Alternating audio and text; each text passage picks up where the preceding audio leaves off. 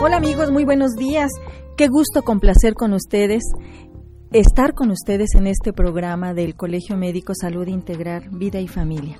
El día de hoy nos acompaña la doctora Josefina Félix de la Vega, quien es especialista en urología y quien trabaja en el Centro Urológico Integral de Transplantes y Continencia, Sociedad Civil. Bienvenida, doctora Josefina, por estar aquí con nosotros. Buenos días, doctora. Muchas gracias por la invitación. Buenos días a todos. El día de hoy platicaremos sobre vejiga hiperactiva. Ustedes se preguntarán, bueno, ¿y de qué se trata este tema? Es un tema muy interesante, muy frecuente, ¿verdad, doctora? Sí, es muy frecuente en todo tipo de población y sobre todo en edad adulta, en durante el envejecimiento se presenta. Bien, para que nuestro público tenga ya conocimiento, ¿qué es la vejiga hiperactiva, doctora? Es un síndrome que emite o, da síntomas del tracto urinario inferior caracterizado principalmente por urgencia y pueden tener incontinencia o no, además de frecuencia o polaquiuria y, ¿Qué es este, polaquiuria? ¿Qué es Aumenta el número de el número de veces de micción eh, durante el día y nocturia el paciente se despierta para orinar en las noches se está levantando a orinar. Sí, lo despierta el deseo de micción. O sea, ¿no es normal levantarse a orinar? No, no es normal que el paciente tenga que despertarse ni una ni varias veces para orinar. Hay ocasiones en que si aumentan el consumo de líquidos durante la noche, puede ser que se levanten una vez, sobre todo si no vacían vejiga antes de irse a la cama. Pero no es lo común, no es lo común cuando se presentan este, este síntoma, es que algo está pasando en el tracto urinario inferior. Fíjate, doctora, que esto se considera muchas veces como normal. Mucha gente le preguntas, y en la noche está, está levantándose a orinar, sobre todo en pacientes diabéticos o algo, y en quiénes son. Y dices, sí, lo normal. ¿Y cuánto es lo normal? Tres, cuatro veces. Imagínate lo que esto significa. Interrumpir el sueño. Eh, que difícilmente ya las personas de más edad vuelven a conciliar el sueño. Al otro día están cansados. El riesgo incluso, por ejemplo, de caerse, de accidentes, de accidentes que es muy alto en, en, población adulta mayor. Doctora, ¿y se conoce la causa de, de, o causas de este padecimiento de vejiga hiperactiva? La mayoría de las veces en personas jóvenes es idiopática y en los ancianos se presenta muy frecuentemente porque va de la mano con el envejecimiento. ¿A qué te refieres con el término idiopático para nuestra población? Idiopático quiere decir que no se conoce la causa. Existen algunas causas, digo, en el envejecimiento va de la mano porque hay alteraciones en el tracto urinario inferior, la, vejiga pierde la capacidad de, distensibilidad, la capacidad de retener orina y este ya no tiene la misma el paciente ya no tiene la capacidad de postergar la micción, entonces va más frecuente al baño, ¿sí? Porque hay alteraciones en el, en el urotelio. Este, también hay otros factores como hormonales en las señoras, este, cuando baja el nivel de hormonas por la el climaterio, menopausia, exacto, y también hay causas neurogénicas en niños y adultos que han tenido lesiones de la médula espinal de cualquier tipo, traumáticas o u orgánicas. Bien, doctora, normalmente, ¿cómo funciona la vejiga? ¿Cómo se da este mecanismo en el que se despierta el deseo de orinar? Eh, eh, el mecanismo normal de micción es que el paciente, en cierto volumen, que se considera hasta, hasta 150 mililitros, 200, tiene un deseo normal de micción, pero puede aguantar un poco si está en un momento inadecuado para ir al baño. A 350 el paciente ya tiene un deseo fuerte de micción y va al baño normalmente sin urgencia, puede llegar y no tiene incontinencia. Pero en los pacientes que tienen alteración de la función de la, de la, de la micción por la vejiga hiperactiva o por hiperactividad del detrusor de causas neurogénicas, este, no pueden contener, retener tanta pipí o tanta orina en la vejiga. La vejiga se contrae involuntariamente de manera muy fuerte y provoca presiones muy altas en la vejiga. El paciente no puede contener, incluso es algo involuntario, él no puede detener la salida de la orina o la fuga y le, le gana, se moja, llegan a mojarse hasta las piernas, su ropa, este, cuando ya muy severo y también por la alta presión dentro de la vejiga puede haber daño renal por consecuencia o infecciones urinarias recurrentes. Fíjate qué importante esto. Si tú nos dices que la vejiga normalmente al acumular 350 mililitros ya viene ese deseo, pero que lo puedes contener, estos pacientes van disminuyendo su capacidad para que se despierte esta, esta necesidad de orinar. no es que disminuyan la capacidad de despertar la necesidad, sino que está aumentada la, la, la, hay una hipersensibilidad, están aumentadas las sensaciones porque la vejiga disminuye su capacidad de máxima, sistométrica máxima se llama, o sea, la capacidad de distensibilidad del músculo. ¿sí? No hay una adecuada adaptación, eh, se reduce la capacidad de, de tener de, de almacenamiento, es lo correcto decirlo, va disminuyendo la capacidad de almacenamiento. A eso me refería. A que si vamos, a que si se va cada vez disminuyendo, si no se atiende esto, se va disminuyendo. Cada si ya no es 350 rato, es con 200, con 100, con 50. Hay pacientes que con 50 mililitros no lo toleran y con eso ya les viene una contracción vesical y se sale la orina involuntariamente. Ellos no lo pueden contener aunque aprieten su esfínter, aunque crucen sus piernas, se les sale. Le pasa más frecuente a los ancianos. Bien, doctora, tú decías ahorita, eh, puede haber daño a nivel renal o infecciones repetitivas. ¿Qué pasa con aquellas personas que con sus 350 tienen el deseo de orinar y se aguantan y se aguantan? Puede llegarse también a estas complicaciones. Sí, claro, porque están apretando su esfínter y no están dejando que suceda lo fisiológico, que es el del mecanismo de la micción. Están haciendo un esfínter, este, lo apretan, por consecuencia la vejiga, el músculo detrusor tiene que ejercer más fuerza para sacar ese volumen de orina que necesita ya eliminar y aumenta la presión intravesical. Por consecuencia, esto nos daña el ciclo de la micción y nos provoca una, una hiperactividad del músculo que se llama detrusor también a largo plazo, ya en cuestiones crónicas, puede provocar una vejiga a contractil, una vejiga que tenga mucha capacidad y que ya no se contraiga después cuando el paciente quiere orinar y nos viene a suceder una retención urinaria. Pero lo primero que sucede es la hiperactividad por malos hábitos de micción, ¿sí? Estos pacientes que tienen este tipo de disfunción miccional, pues como lo mencionaba usted, tienen nocturia, se levantan a cada ratito, no concilian el sueño, tienen alteraciones también en, su vida sexual, porque se despiertan los, los síntomas después del acto sexual y además tienen afectaciones en su vida social, no pueden llevar una vida social adecuada y tienen más tendencia a la depresión. Qué importante es tomar en cuenta esto, doctora. ¿Existen algunos factores que predispongan a padecer de vejiga hiperactiva? Sí, algunos factores irritativos como el uso de sondas, como las infecciones urinarias, pueden desencadenar los síntomas. Y este también durante el envejecimiento las alteraciones en la en la vagina, la vaginitis atrófica, en el caso de las mujeres, la deficiencia de hormonas, eh, durante la menopausia y climaterio y eh, la atrofia vaginal por consecuencia del envejecimiento y en los varones la obstrucción del tracto urinario de salida este como lo es la hiperplasia prostática. ¿Podemos nosotros provocar esta vejiga hiperactiva con aguantarse de ir al orinar? A la larga da, da, este, da esta, esta manifestación. Sí, claro, también está descrito que puede suceder por malos hábitos de micción. Pues es interesante, doctora. ¿Cómo diferenciamos una vejiga hiperactiva con una infección de vías urinarias y también en la infección de vías urinarias hay esta orinar frecuente que es la poliacuria, hay eh, algunas otras molestias? ¿Cómo diferenciamos esto e incluso de una incontinencia urinaria? sí, e, eso es muy importante porque los síntomas de hiperactividad vesical y los síntomas de infección urinaria son muy parecidos. Son síntomas irritativos, urinarios bajos. El paciente tiene este, frecuencia, orina poquito, a veces le gana, bueno, tiene ardor. Eso sí, e, el ardor es una característica de la infección urinaria, escalofríos y un examen general de orina que nos da, nos es patológico, por, por así decirlo, ¿no? Y en cambio en la vejiga hiperactiva no hay infección urinaria. Puede haberla, que la haya desencadenado, pero, pero también puede no haberla. Y la mayoría de las veces que los pacientes empiezan con esos síntomas y se automedican, o si no se les hizo o no se corroboró la infección y se comete el error de dar, de dar tratamiento para la infección cada vez que siente lo mismo, aunque sean leves los síntomas, este eh, se sucede muy, muy frecuentemente. ¿Por qué? Porque los síntomas son muy parecidos. Entonces, la manera de diferenciarlo principalmente viene siendo el ardor y el examen general de orina, que nos dirá si está normal o patológico.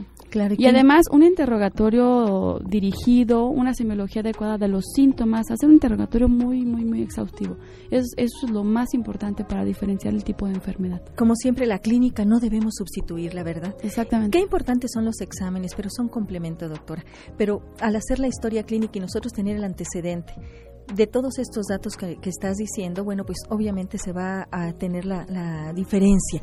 Doctora, y en cuanto a la incontinencia urinaria, ¿cómo se diferencia? Bueno, la vejiga hiperactiva es una de las clasificaciones es una de las rubros en que se clasifica la incontinencia urinaria porque puede haber de esfuerzo y de urgencia. Vejiga hiperactiva. ¿Qué te parece si vamos a un corte que nos están, nos están pidiendo? Vamos a un corte y regresamos a Salud Integral, Vida y Familia. El día de hoy está la doctora Josefina Félix de la Vega, médica urologa. Estamos hablando sobre vejiga hiperactiva. No olviden llamarnos al 215-2236 y 215-2106. Aprovechen para hacerle a la doctora las preguntas que ustedes gusten.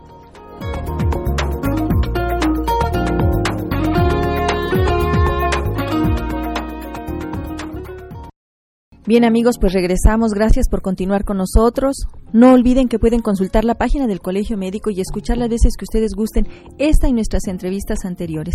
La página es www.cmqro.org. Doctora Josefina Félix, nos quedamos en cuáles son las características de la incontinencia urinaria que que dan la diferencia de la vejiga hiperactiva. Nos decías que son de dos tipos. ¿Podríamos continuar con, la, con la respuesta? Este, decía que la, eh, la incontinencia urinaria se divide en dos tipos, incontinencia urinaria de esfuerzo y incontinencia urinaria de urgencia, que es donde va, donde cabe vejiga hiperactiva. ¿sí? El paciente pierde orina involuntariamente con síntomas de urgencia, él no puede controlarlo por las presiones tan altas que maneja dentro de la vejiga y el músculo está teniendo contracciones muy fuertes de manera involuntaria por el tipo de enfermedad que tiene. Muy bien, doctora. Fíjate que nos preguntan en dónde te pueden consultar y dónde está, dónde, cuál es tu teléfono. Bueno, yo estoy en el Centro de Urología Integral, Transplantes y Continencia, que está ubicado en, en, la, en el Hospital San José, en el piso 7, consultorio 716. El teléfono de la oficina es 242-3178. Es el teléfono directo. Muy bien, doctora, ¿puedes repetir el teléfono, por favor? 242-3178. Bien, doctora. Siguiendo con nuestro tema, ya nos decías tú de los principales síntomas que las personas deben tener en cuenta para, para considerar que no es normal esto. ¿Cómo se diagnostica aparte de la clínica? ¿Hay algún estudio que nos, que nos diagnostique la vejiga hiperactiva? Claro que sí, este es un hay que hacer un diagnóstico integral haciendo una serie de estudios, un estudio radiológico que consiste se llama cistografía miccional y un estudio urodinámico que es para ver función vesical y nos da todos los datos para poder diagnosticar qué tipo de incontinencia tiene, qué presiones maneja la vejiga, cómo se comporta el músculo de la vejiga llamado detrusor y cómo se comporta el esfínter, también el esfínter urinario. Se llama estudio urodinámico. Fíjate, ahí, ahí ven ustedes con qué volumen y cómo hay la respuesta. Exactamente. Qué es lo que está pasando y si hay una fuga, y que si, hay una fuga involuntaria, qué es lo que sucede. Y este estudio es caro. Bueno, es un estudio caro, es un estudio muy laborioso, es un estudio que dura aproximadamente una hora, hora y media. Este, se hace en consultorio sin anestesia porque entonces esto nos alteraría los datos. Tiene que ser como el paciente, todo lo que sienta. Eh, yo, yo siempre comparo este estudio con un electrocardiograma. Para ver función del corazón hacemos un electrocardiograma, se utilizan cables y todo. Para ver función vesical y comportamiento de la vejiga, qué alteraciones tiene, se hace el estudio urodinámico, se utilizan unos catéteres, unas onditas muy delgadas, cablecitos, electrodos, porque también nos da el comportamiento del esfínter por medio de una electromiografía y nos da presiones. Que en todo eso en conjunto nos arroja el diagnóstico que queremos. No es doloroso. No, no es doloroso, es molesto porque el, paciente está en una misma posición durante bastante tiempo, pero no, no es doloroso. Y este, pues sí, sí está tardado laborioso y es un poco caro.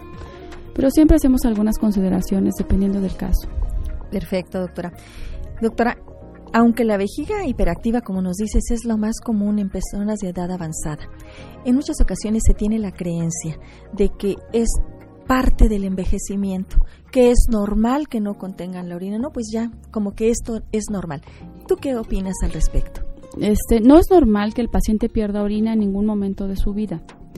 El paciente de edad avanzada cree que perder orina es parte del envejecimiento y no es así y por ello no buscan ayuda porque dicen es normal, ya estoy viejo, tengo que se me sale la pipí, pero no no buscan ayuda tal vez por vergüenza o porque lo consideran así, pero no es normal. Siempre hay tratamiento para la incontinencia y sobre todo lo más importante y a lo que nos enfocamos actualmente es a la calidad de vida. El paciente aunque tenga 80 años necesita tener calidad de vida y no es posible que se esté mojando, que esté oliendo a pipí, que sea discriminado por su familia o por la sociedad, claro. porque está oliendo por él a mismo, por él mismo, su vergüenza, él mismo se aísla, porque se no, aísla. ¿cómo voy si cada rato tengo que estar orinando? Y por consecuencia van a tener, van a llegar a la depresión en algún momento, Claro. se sienten este se sienten sucios, sí, triste, llega Tristes. una tristeza, Ujú. llega un abandono. tienen alteraciones en la vida sexual por consecuencia también, no se acercan a su pareja porque les da vergüenza.